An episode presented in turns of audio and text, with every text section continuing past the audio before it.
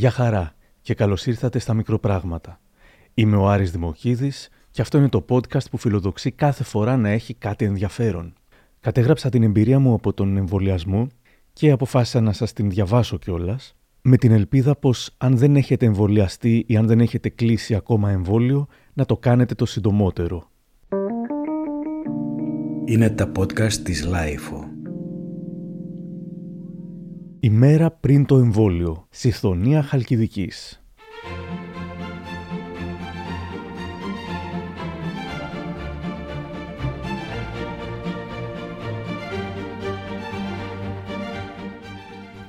Τρεις τα ξημερώματα.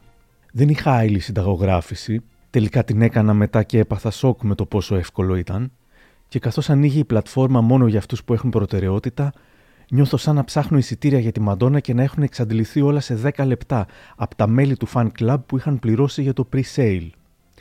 Διαβάζω παντού ότι τελείωσαν τα κοντινά ραντεβού. Εμείς οι 40 με 44 θα κάναμε άστρα. Μέχρι να κοιμηθώ βάζω συνέχεια το άμκα μου, αλλά μου λέει πως δεν ανήκω στην κατηγορία. 10 το πρωί. Ξυπνάω δύο ώρες πριν το ξυπνητήρι μου, με σκοπό να ξανακοιμηθώ, αφού δω αν μπορώ να κλείσω ραντεβού. Μπορώ και κλείνω αύριο. Από εκεί που υπολογίζαμε ότι η ηλικία μας θα έκανε την πρώτη δόση τέλη Ιουνίου και αν, τώρα ξαφνικά θα εμβολιαστώ στις 30 Απριλίου. Θέλω να πω ένα μεγάλο ευχαριστώ σε όποιον είναι υπεύθυνος για το σύστημα, αλλά κυρίως θέλω να ευχαριστήσω τις κότες που φοβήθηκαν το Αστραζένεκα και αφήνοντάς το στα αζήτητα, μου επέτρεψαν να το ξεστοκάρω και να εμβολιαστώ τουλάχιστον δύο μήνες νωρίτερα από ό,τι υπολόγιζα. 10 το βράδυ. Μεθυσμένοι, όχι μόνο από ελπίδα, κλείνουμε με τον Γιώργο καλοκαιρινές διακοπές στο εξωτερικό και τραπέζι στο Νόμα, σε ημερομηνία που θα μας έχει πιάσει και η δεύτερη δόση. Να κάτι ανέλπιστο. Σε δύο μήνες θα ταξιδέψουμε και πάλι χωρίς άγχος. Η μέρα του εμβολίου. Μία το μεσημέρι. Ξυπνάω και έχω hangover. Το ραντεβού μου είναι για τις 3 και 32 στο Κέντρο Υγείας Αγίου Νικολάου Χαλκιδικής αλλά βλέπω τρεις αναπάντητες κλήσει από αυτούς. Έχουμε κάποια κενά. Θέλετε να έρθετε νωρίτερα; Θέλω και πηγαίνω.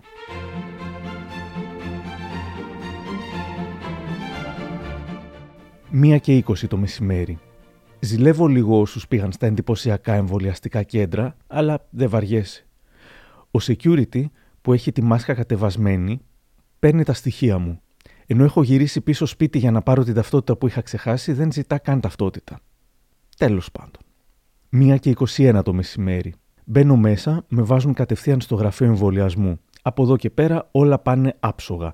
Όπως είπε και ένας φίλος, από Ελβετία και πάνω. Οι νοσοκόμες υπέροχες, ο γιατρός και φάτο. Οι ερωτήσεις που μου έκανε ο γιατρός. Είστε καλά σήμερα, δεν έχετε πυρετό, έχετε χρόνια νοσήματα, παίρνετε χρόνια φάρμακα, Έχετε σοβαρές αλλεργίες; Έχετε περάσει κορονοϊό; Μόλις πέρασα το τεστ, με ρώτησαν με ποιο χέρι γράφω, είμαι αριστερόχειρας, οπότε μου το έκαναν στο δεξί. Το τσίμπημα μου φάνηκε αρκετά πιο αδιόρατο από το τρύπημα της φλέβας στην αιμοδοσία. Δεν κατάλαβα καν αν μπήκε η βελόνα. Θέλω να πιστεύω ότι μου το έκαναν και δεν μου έδωσαν πλασίμπο. Μία και 23. Μου λένε για τις τυχόν παρενέργειες, δέκατα πονοκέφαλο και η νοσοκόμα με ενημερώνει πως σε εκείνη την περίπτωση δεν πρέπει να πάρω με τίποτα αντιφλεγμονώδες, αλλά Depon. Δεν έχω Depon, αγχώνομαι, έχω Panadol. Είναι οκ και το Panadol και το Depon με καθησυχάζει. Μου λένε επίσης, σήμερα και αύριο μην πιείτε αλκοόλ και επίσης να μην κάνετε κουραστικές χειρονακτικές δουλειές. Ποτέ δεν κάνω κουραστικές χειρονακτικές δουλειές, οπότε ο τεμπέλης τώρα δικαιώνεται. Μία και 25 το μεσημέρι. Βγαίνω και κάθομαι σε μια καρέκλα περιμένοντας να περάσει το τέταρτο, μπας και έχω κάποια αλλεργική αντίδραση. Παίζω Hungry Babies στο κινητό για 15 λεπτά. Μία και 40. Φεύγω ενθουσιασμένος. Νιώθω στον νόμο έναν πολύ ήπιο τόνο σαν ψιλοπιάσιμο. Φαντάζομαι ότι θα εξαπλωθεί και θα δυναμώσει. Μπα. Μία και 50. Έχουμε γυρίσει σπίτι, κάθομαι στο κομπιούτερ, κάνω μη κουραστικές δουλειές και περιμένω τις παρενέργειες. Δεν έχω πει στον μπαμπά μου ή στην αδερφή μου, που ζουν Θεσσαλονίκη, ότι έκλεισα εμβόλιο, πόσο μάλλον ότι το έκανα ήδη. Θέλω να περάσουν πρώτα οι 24 με 36 ώρες, ώστε να έχω μια ολοκληρωμένη εμπειρία να περιγράψω. 3 και 37 το μεσημέρι. Μου έρχεται email από τη φίλη μου την Ευαγγελία. Καταλήγει με αυτό το ιστερόγραφο. Με τις υγείες σου και πάλι. Γράψε στα μικροπράγματα για τη διαδικασία και την εμπειρία σου με τον εμβολιασμό, άμα θέλεις. Πες μας για το τι είδους ενημέρωση οδηγίες σου δίνουν πριν και μετά κλπ. Εξαιτίας αυτού του email, αρχίζω να κρατάω ημερολόγιο από εδώ και πέρα. Τα προηγούμενα τα συμπλήρωσα αφού έγιναν. 5 το απόγευμα. Περιμένω ακόμα τις παρενέργειες. Έχω μια αλφα χαλάρωση, λες να είναι αυτό; 7 το απόγευμα. Ακόμα περιμένω για κάποια παρενέργεια. Φοβάμαι ότι το ημερολόγιο θα βγει πολύ σύντομο και πολύ βαρετό.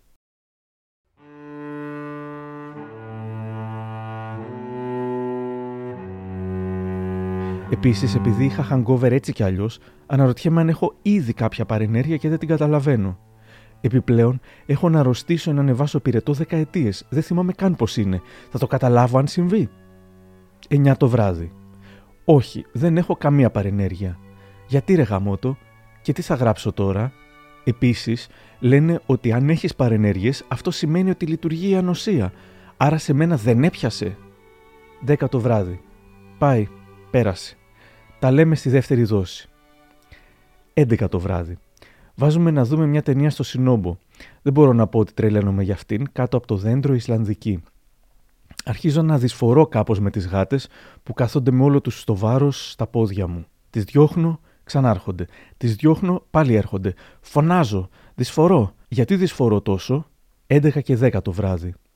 Μια κρυώνω, μια ζεσταίνομαι. Μήπως, όπως λέει η Βύση, τρελαίνομαι; 11 και 11. Όταν κουνάω απότομα τα μάτια μου, νιώθω μια περίεργη αίσθηση. 11 και 13. Νιώθω σαν να έχω πάρει ναρκωτικά. Το κεφάλι μου είναι βαρύ. Μήπως τελικά έχω 11 και 14. Παρενέργειες! Ναι, παρενέργειες. Το αναθεματισμένο το Άστρα Ζένεκα μου έσκασε επιτέλους.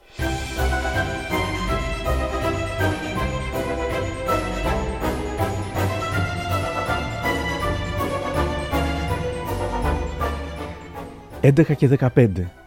Δεν έχουμε θερμόμετρο στο σπίτι, εκτός των άλλων, γιατί μέχρι και πριν από 10 χρόνια ήμουν ακραία αρρωστοφοβικό και κατά φαντασία ανασθενή που με το παραμικρό έβαζα θερμόμετρο και φρίκαρα με κάθε αποτέλεσμα.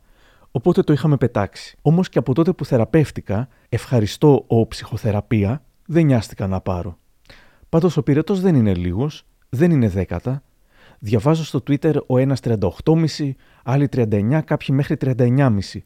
Ζηλεύω που είχαν θερμόμετρο. Εγώ ποτέ δεν θα μάθω. Ο Γιώργος πιάνει το μέτωπό μου και αναγκάζεται να παραδεχτεί διπλωματικά ότι είναι όντως ζεστό. 11 και 20 το βράδυ. Πόσο καιρό είχα να αρρωστήσω με πυρετό. Πρέπει να ήμουν παιδί τελευταία φορά και γι' αυτό είχα ξεχάσει πια την αίσθηση του πυρετού.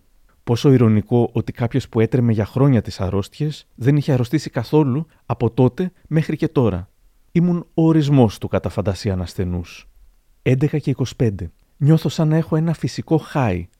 Ντρέπομαι να το παραδεχτώ, αλλά μου αρέσει. Ακριβώς επειδή ξέρω γιατί μου συμβαίνει. Αλλιώς μπορεί να πάθαινα κρίση πανικού. Είναι δηλαδή μια ελεγχόμενη ασθένεια με προκαθορισμένη βελτίωση όταν θελήσω να πάρω παναντόλ και προκαθορισμένο τέλος. Αύριο θα περάσει οριστικά.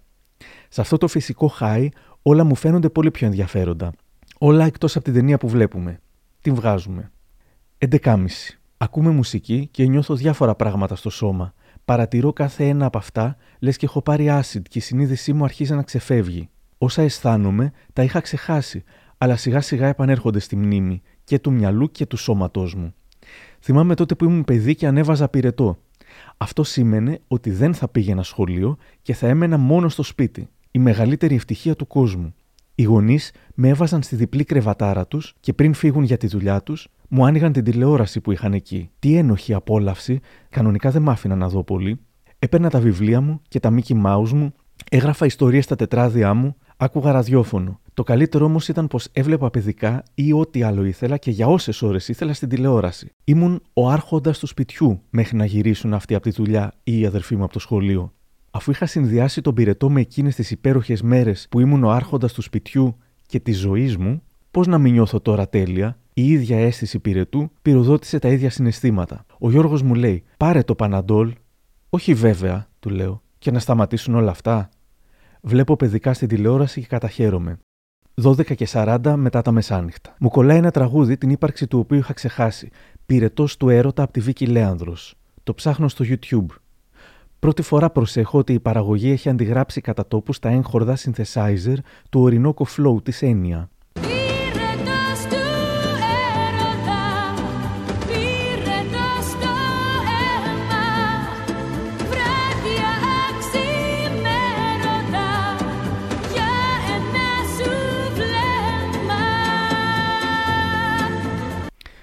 Μία τα ξημερώματα. Αποφασίσουμε να φύγουμε από το σαλόνι και να πάμε για ύπνο. Συνειδητοποιώ ότι ήμουν για ώρα σκεπασμένος με τη χοντρή κουβέρτα, ενώ γενικά έκανε ήδη ζέστη. Βγάζω τη ζακέτα. Πάω προς την τουαλέτα και αρχίζω να κρυώνω τρομερά. Τρέχω να χωθώ στο κρεβάτι, όμως το κατοσέντονο μου φαίνεται παγωμένο. Δεν ξέρω τι να κάνω, αρχίζω να τουρτουρίζω. Τα δόντια μου χτυπάνε και εγώ τρέμω. Στα γρήγορα ανάβω την ηλεκτρική κουβέρτα, η οποία όμως θα πάρει κανένα 20 λεπτό να ζεσταθεί.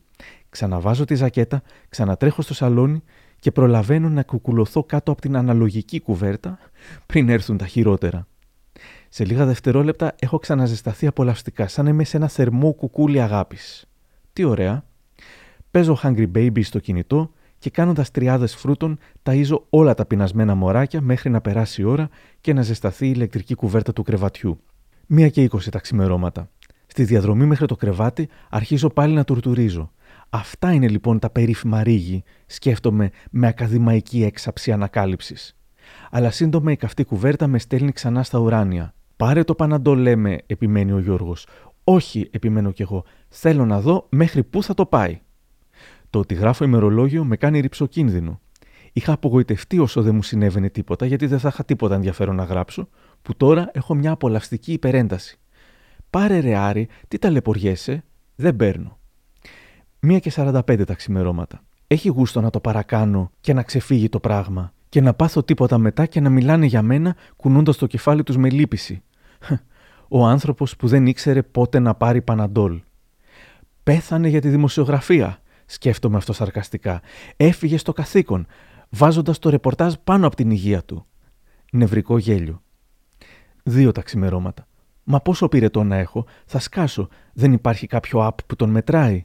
Δύο και δύο. Υπάρχουν διάφορα clickbait apps που είναι για τον πυρετό σώματος, αλλά στην πραγματικότητα πρέπει να μετρηθείς μόνος σου και να γράψεις στο app το αποτέλεσμα ώστε να κρατάς ένα αρχείο. Ευχαριστώ. Έτσι ξέρω κι εγώ. Δύο και δέκα. Συνειδητοποιώ ότι δεν έχω πιει σχεδόν καθόλου νερό. Πίνω νερό και μετά γράφω στο ημερολόγιό μου ως συμβουλή προς τους άλλους. Να πίνετε νερό. 2,5. Έχω πολύ ευχάριστη υπερένταση. Ο Γιώργος που δεν έχει ανοίξει ακόμα η δική του πλατφόρμα απλά νιστάζει. Αποφασίσουμε να δοκιμάσουμε να παίξουμε το World Blitz στο κινητό. Φτιάχνεις ελληνικές λέξεις από τα γράμματα που σου δίνει. Πιστεύω ότι θα τα θαλασσώσω. Το χέρι μου τρέμει λίγο και το μυαλό μου είναι χυλός. Θα χάσουμε από όλους. Περιέργως όμως, η υπερένταση μου φέρνει τρομερή διάβγεια. Σαν να είχα τη μαγική υπερδύναμη να βλέπω παντού λέξεις και να τις φτιάχνω με απίθανη ταχύτητα.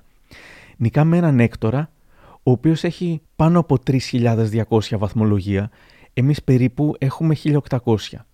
Είναι απρόβλεπτη τεράστια νίκη. Είναι σαν να κερδίζει ο Ταμπάκης τη Μαρία Κάλλας σε διαγωνισμό τραγουδιού.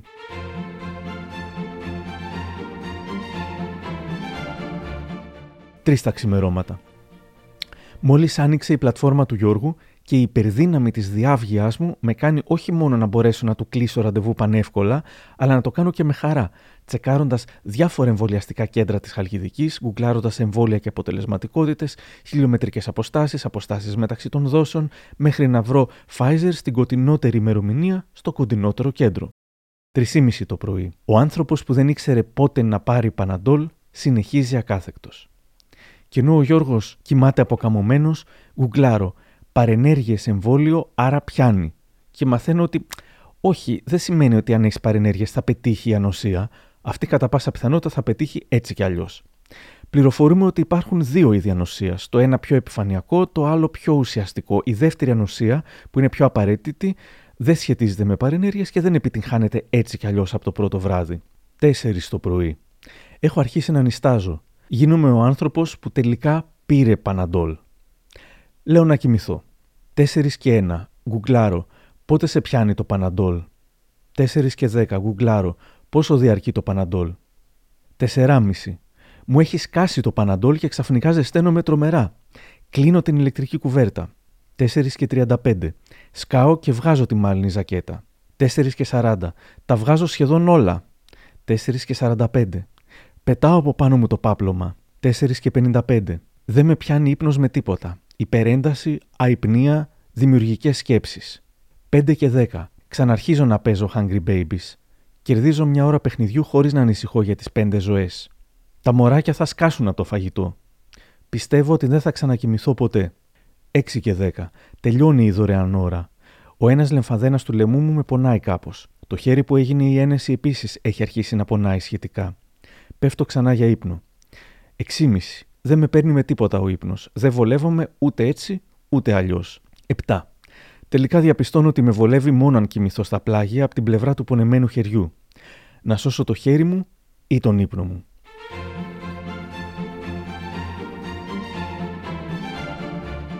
Η επόμενη μέρα. Μία το μεσημέρι. Ξυπνάω από βαθύ ύπνο. Είναι μεγάλο Σάββατο και πρέπει να πάμε για ψώνια τεσσάρων ημερών. Περιμένω λίγο να διαπιστώσω αν είμαι σε φάση να οδηγήσω, αλλιώς να πάρω πρώτα παναντόλ. Πέρα από μια υποψία hangover, είμαι καλά. Αυτό ήταν λοιπόν. Άραγε θα ξανασυμβεί με τη δεύτερη δόση. Μια μισή το μεσημέρι. Πάμε στο Μασούτι. Η αγαπημένη μου υπάλληλος στα κασέρια, η πιο ευγενική και καλή, έχει όρεξη για ψηλή κουβέντα. Αναφέρω με καμάρι ότι έκανα το εμβόλιο και με κοιτάζει έντρομη. Μακάρι να πάνε όλα καλά και να μην πάθεις κάτι από το εμβόλιο. Το βλέμμα της δείχνει πως δεν μου δίνει και πολλές πιθανότητες επιβίωσης. Εγώ δεν το παίρνω απόφαση να εμβολιαστώ, λέει και με απογοητεύει. Πολύ γρήγορα τα έφτιαξαν όλα. Δεν τα δοκίμασαν αρκετά. Κανείς δεν ξέρει τι έχουν μέσα. Ε, δεν είναι ακριβώς έτσι, της λέω. Εξάλλου, εκτός αν, με διακόπτη, εκτός αν τα είχαν ήδη έτοιμα από πριν και μας κοροϊδεύουν. Όμως αυτό γεννά νέα ερωτήματα. Κανείς δεν είναι τέλειος, σκέφτηκα, αλλά πόσο κρίμα που θα αργήσει να έρθει η συλλογική ανοσία από ανθρώπους που φοβούνται το εμβόλιο πιο πολύ από ότι φοβούνται τον ιό. Δυόμιση το μεσημέρι. Γυρίζουμε σπίτι. Το hangover έχει υποχωρήσει από μόνο του. Και η ζωή, όπως σχεδόν πάντα, συνεχίζεται.